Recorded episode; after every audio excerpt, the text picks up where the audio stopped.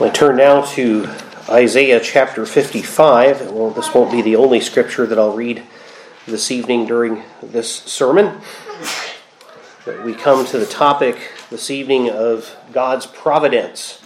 And so I'll begin by reading now Isaiah chapter 55, verses 6 through 13. And this is the Lord's word as he gave to Isaiah. So, as we've been privileged to sing God's word, we now come to hear it read and I call upon you to attend with reverence the reading of God's inspired and therefore inerrant word. Again, this is Isaiah 55, verses 6 through 13. Seek the Lord while he may be found, call upon him while he is near. Let the wicked forsake his way, and the unrighteous man his thoughts. Let him return to the Lord, and he will have mercy on him, and to our God, for he will abundantly pardon. For my thoughts are not your thoughts, nor are your ways my ways, says the Lord. For as the heavens are higher than the earth, so are my ways higher than your ways, and my thoughts than your thoughts.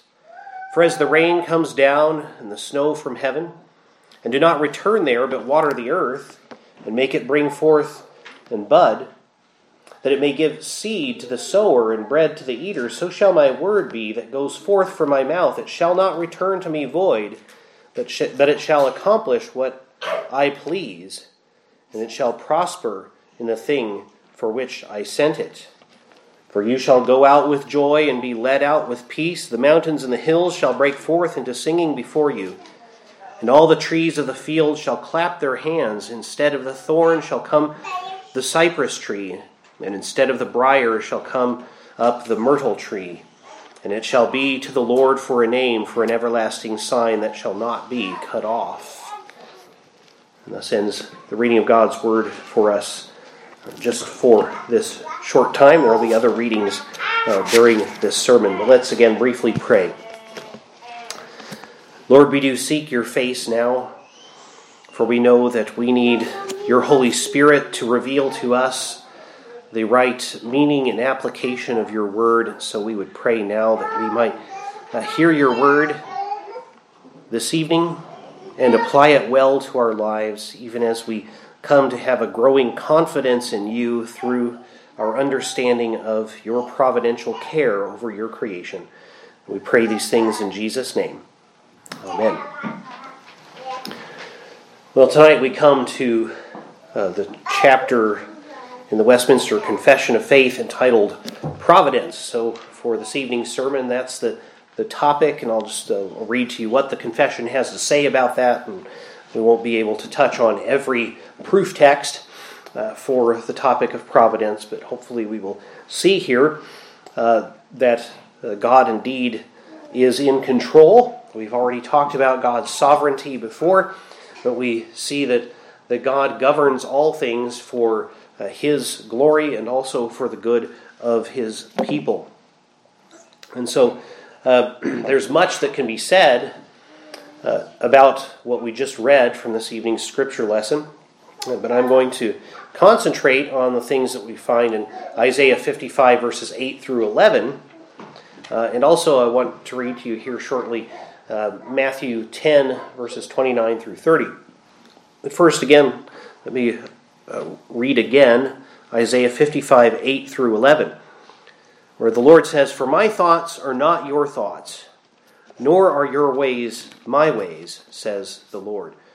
For as the heavens are higher than the earth, so are my ways higher than your ways, and my thoughts than your thoughts. So that uh, tells us what, if we think about it, we already ought to know that uh, God, of course, having an infinite mind, uh, can think of things that we can never grasp because we have a finite mind, uh, which means that it's quite possible for uh, Him to govern all things.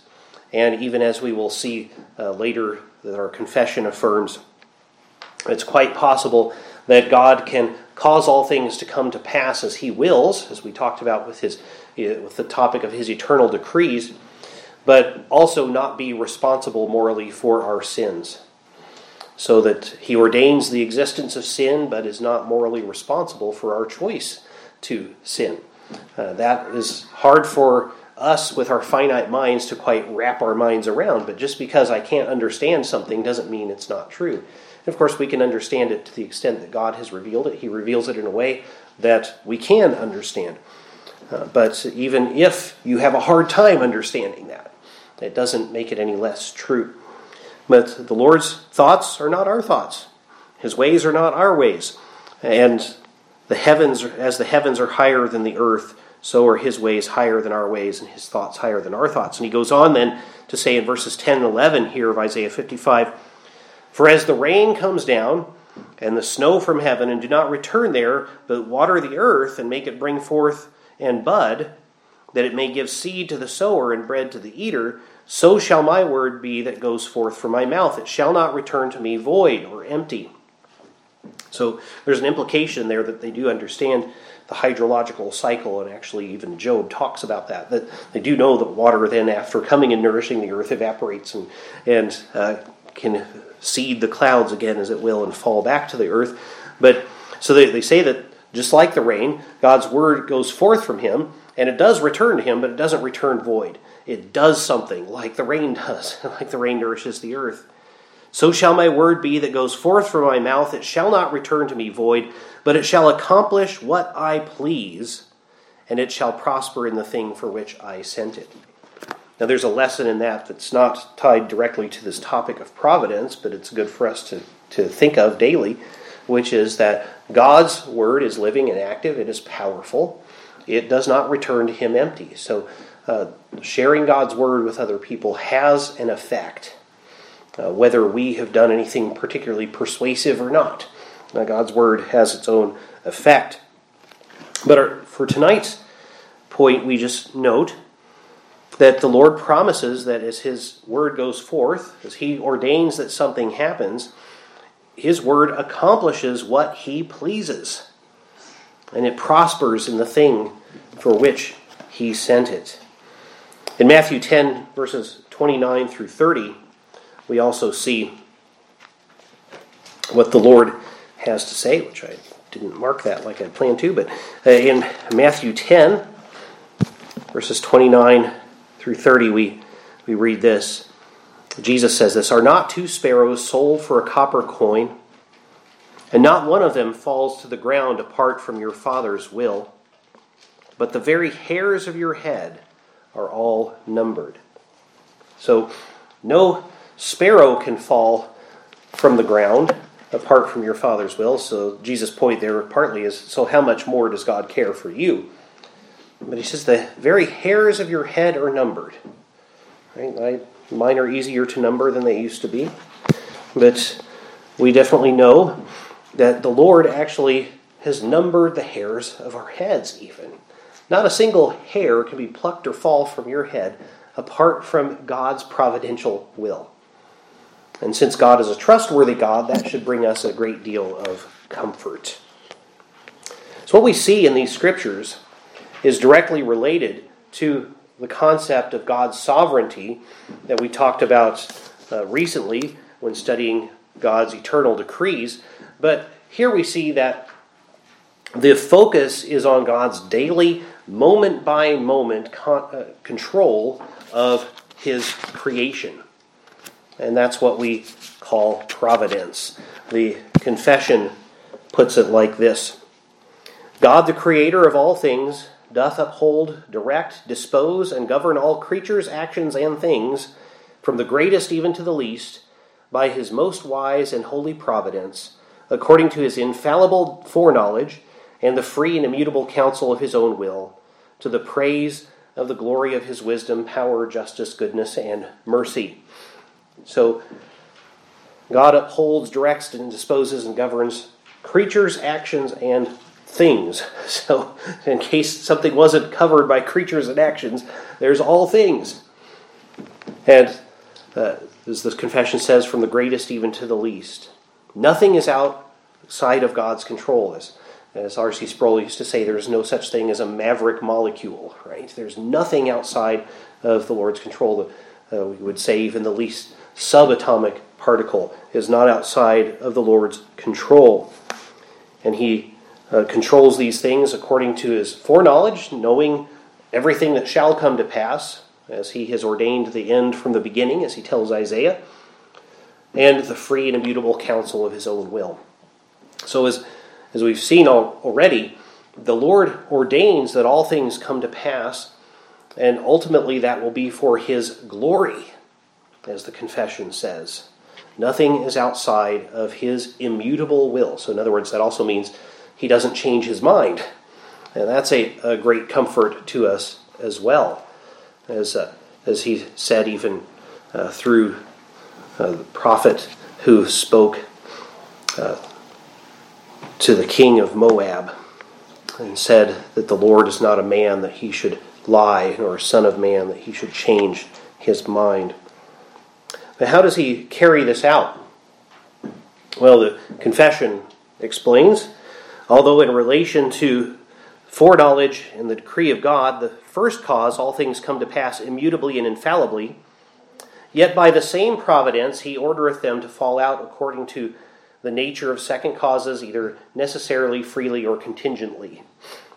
So, what that's saying is that ordinarily, God works out his providential plan by the means of secondary agents, either by uh, things that he's simply created to do the thing that they're ordained to do, or by their own free will. Creatures will do the things that God foreordained, uh, not, not because they're automatons, but because God has uh, foreordained these things, and or contingently, because you know, cause and effect happens, right?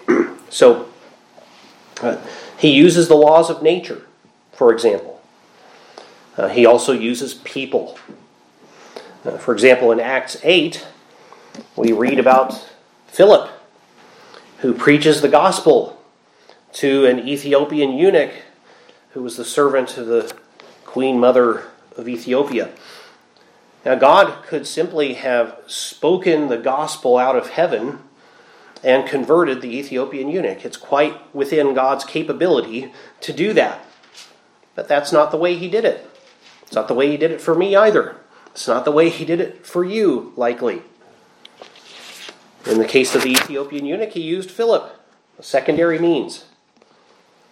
1 Corinthians 1 and 2 and Romans 10 speak of our preaching the gospel as God's ordinary means that he uses to bring people to salvation in Christ. In Romans 10, Paul tells us specifically that faith comes by hearing, and hearing by the word of Christ. And in the same chapter, he says, Well, who is going to hear unless someone preaches?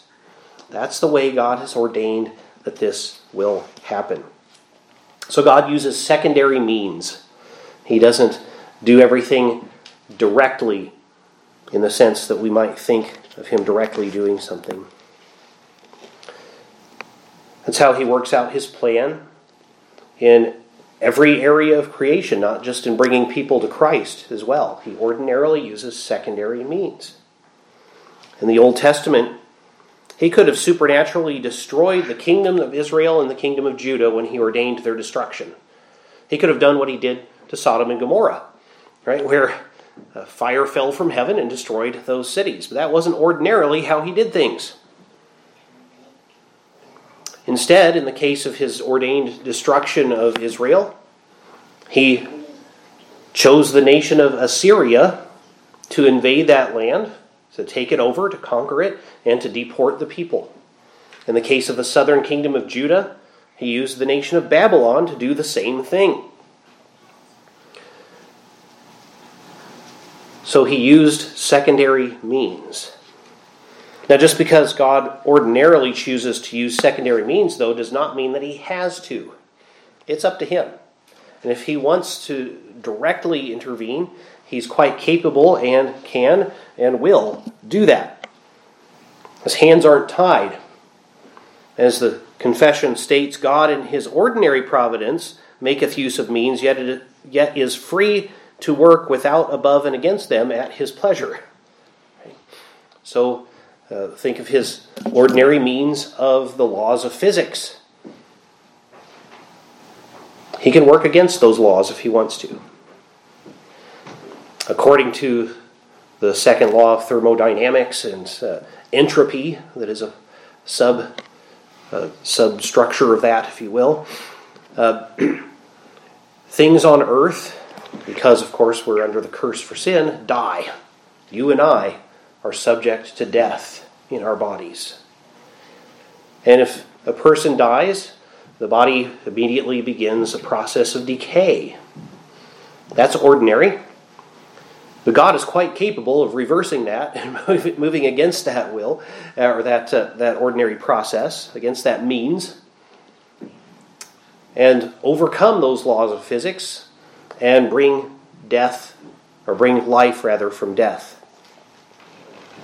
Only God, in fact, can do that, bringing life from non life. Of course, if He can call everything into being in the first place out of nothing, He can do certainly whatever He wants with the things that He's created. So God could use the Assyrians to bring destruction to the northern kingdom of Israel, or He could supernaturally intervene and cause the earth to swallow up rebellious Israelites like He did in the rebellion of Korah in the days of Moses. That's the difference ordinarily between what we would call providence and a miracle, even though the miracles still work according to God's providential plan. But a miracle is God's supernatural intervention in which he accomplishes his plan by speaking or willing uh, something to happen without secondary means, where he's intervening directly. Just as when God created the heavens and the earth, and everything in them by his word, Jesus heals a blind man or brings Lazarus to life simply by saying so. It was the direct power of God. A blind man's sight might be restored by secondary means, depending on what's caused the blindness. Surgery can help.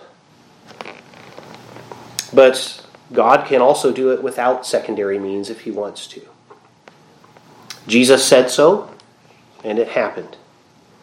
Providence is God's governing all things and working out his plan uh, both by his direct and extraordinary means and by ordinarily secondary means. The right person is in the right place at the right time to share the gospel with you. The wind blows at a certain speed under certain conditions of snow and you get a blizzard. All of that's within God's providential plan. God wants to discipline Israel and the Assyrians through no desire to serve God. They didn't just wake up one morning and say, you know what, I think Yahweh would love it if we would invade Israel and take the people captive and scatter them throughout our empire. No, that was God's will, but for their own selfish reasons, they invaded Israel and did exactly what God wanted them to do. The same thing with Babylon and the southern kingdom of Judah. And God held those nations accountable for the sinful reasons that they did exactly what He had ordained would happen. So that's what the confession means uh, when it says, The almighty power, unsearchable wisdom, and infinite goodness of God so far manifest themselves in His providence that it extendeth itself even to the first fall. So, in, in other words, even the fall of mankind into sin was part of God's plan. Uh, people might say, well, why in the world would God want to do that? And as we see in places like Romans 9, it's helpful to see that God has given us a situation in which this is not the best possible world. The world was good, it was very good as God originally created it. Of course, we see now in its fallen state, it's not the best possible world. But without the fall, the best possible world could not exist. Because ultimately, without the fall, God would not be glorified as the one that we see as a punisher of sin and a forgiver of sinners. And we could not have seen that without the existence of sin. And so both both sides of the equation, God's punishment of sin, whether it's of the sinners themselves or of Christ in their place, and his love of sinners are shown and can only be shown with a fallen world. So God even uh, ordained the first fall, but then it, the confession says, and all other sins of angels and men, that's not out of God's control, and that not by a bare permission, but such as hath joined with it a most wise and powerful bounding, and otherwise ordering and governing of them, in a manifold dispensation to his own holy ends. So, in other words, God ordains sins for his own holy ends. Yet so as the sinfulness thereof proceedeth only from the creature and not from God. So he's not responsible for our moral decisions when we make a decision to sin, but he does ordain what comes to pass. Who being most holy and righteous neither is nor can be the author or approver of sin. So that may be hard for us to wrap our minds fully around, but it is what the scriptures teach. What that's saying is that God uses sin sinlessly to bring about his good purposes. He especially uses it for the good of his covenant people, which is what we see in the next paragraph of the confession. The most wise, righteous, and gracious God doth oftentimes leave for a season his own children to manifold temptations and the corruption of their own hearts, to chastise them for their former sins, or to discover unto them the hidden strength of corruption and deceitfulness of their hearts. So, in other words, God will uh, let us be tempted. He does not directly tempt us, but He will let us be tempted. He will chastise us for our former sins by leaving us in our sins for a time, or uncover to us. So, in other words, reveal to us something sinful that we're overlooking in ourselves. It says, that they being humbled, and to raise, or that they be humbled. So he does that to humble us, and to raise them to a more close and constant dependence for their support upon himself. So he allows us to be in our sins, to bring upon ourselves these afflictions, to teach us to depend on him. He may allow afflictions or bring afflictions into our lives for no sin at all that we have committed.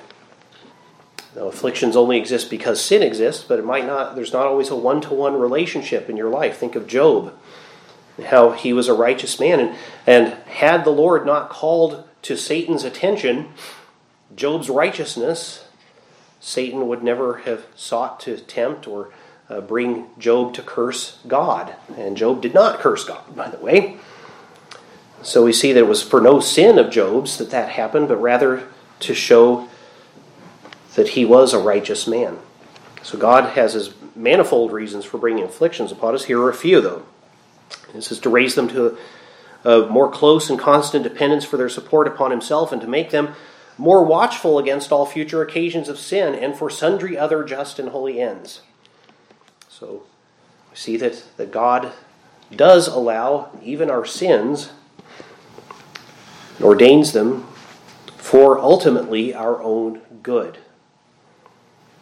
He even uses our sins to discipline us, to teach us what is displeasing to Him, to reveal things we need to change about ourselves, to humble us, to teach us that all righteousness is from Him and not from within ourselves, to teach us to depend on Him to defeat sin, and to put us on guard against our own tendency to wicked things. He also uses evil for the punishment of evildoers. As the confession says, as for those wicked and ungodly men whom God, as a righteous judge for former sins, doth blind and harden, from them he not only withholdeth his grace, whereby they might have been enlightened in their understanding and wrought upon in their hearts, but sometimes also withdraws the gifts which they had, and exposeth them to such objects as their corruption makes occasion of sin. So think of Pharaoh in the days of Moses. Right? God withdrew even the common grace that he had given to that nation and brought disaster upon disaster upon disaster on that nation. And the same revelation of God which softened some of the people that witnessed this and caused some of the Egyptians what to go out with Israel when they left hardened Pharaoh and many other the Egyptians.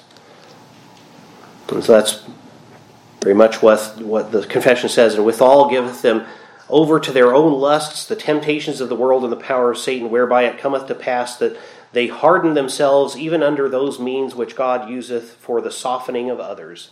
As one Puritan preacher once said, the same sunlight that softens wax hardens clay. The same revelation of God softens some and hardens others.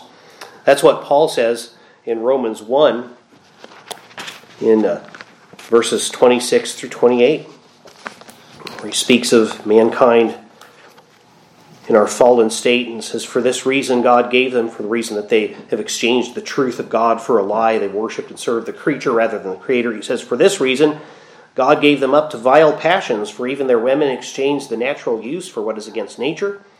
Likewise, also the men leaving the natural use of the woman burned in their lust for one another, men with men committing what is shameful and receiving in themselves the penalty of their error, which was due. That goes back to the last passage, or the last paragraph of the confession, also, where we see that our sins can be their own punishment, in one sense. And even, Paul says, as they did not like to retain God in their knowledge, God gave them over to a debased mind to do those things which are not fitting, being filled with all unrighteousness, sexual immorality, wickedness, covetousness, maliciousness, full of envy, murder, strife, deceit, evil mindedness. They are whisperers. I'm reading beyond what I uh, mentioned there. Reading verses 29 and 30 are here. They're whisperers, backbiters, haters of God, violent, proud, boasters, inventors of evil things, disobedient to parents. I'll go ahead and go through verse 32. Undiscerning, untrustworthy, unloving, unforgiving, unmerciful, who knowing the righteous judgment of God, that those who practice such things are deserving of death, not only do the same, but also approve of those who practice them. We could go on and on about how our own culture in the last several decades has exemplified that process, sadly. The same exposure, though, of sin that converts the elect and teaches us to repent will simply offend and harden the hearts of others. The same tragedy, the loss of a child or a spouse, for example, that drives some to seek the Lord, will drive others away. That's a good test, by the way, of whether you're truly converted. Uh, do tragedies and joys alike drive you to the Lord, or they, do they drive you away from Him? So, providence is therefore the term we use as a shorthand for the fact that God governs all things. In that sense, everything is providential. There is no such thing as luck or random chance. We can use chance usefully as a word to talk about probabilities. But if we're saying that something happened by chance, as if chance caused it, well, now we're, we're giving chance a power, as if it's an actual thing in the universe, that, uh, as if basically it's a God.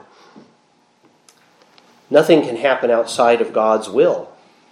And so we have to give up notions of chance and luck like that. But we also use the term providence in a more specific and special way, in a way in which we as God's people can take great joy. We've already touched on this. Have you ever noticed how things just seem to fall out in such a way that they, they bring you closer to the Lord?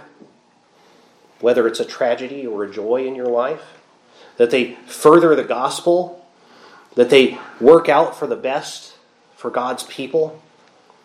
You know, even the worst persecutions and disasters end up growing the church. Maybe you have those days when you unexpectedly run into just the right person to answer that question that you've been asking God. Sometimes, as I pointed out earlier, uh, through no collusion or no forethought of mine, uh, I'll find that, that what we're studying in Sabbath school happens to be just about something that I'm going to be talking about in the sermon that morning.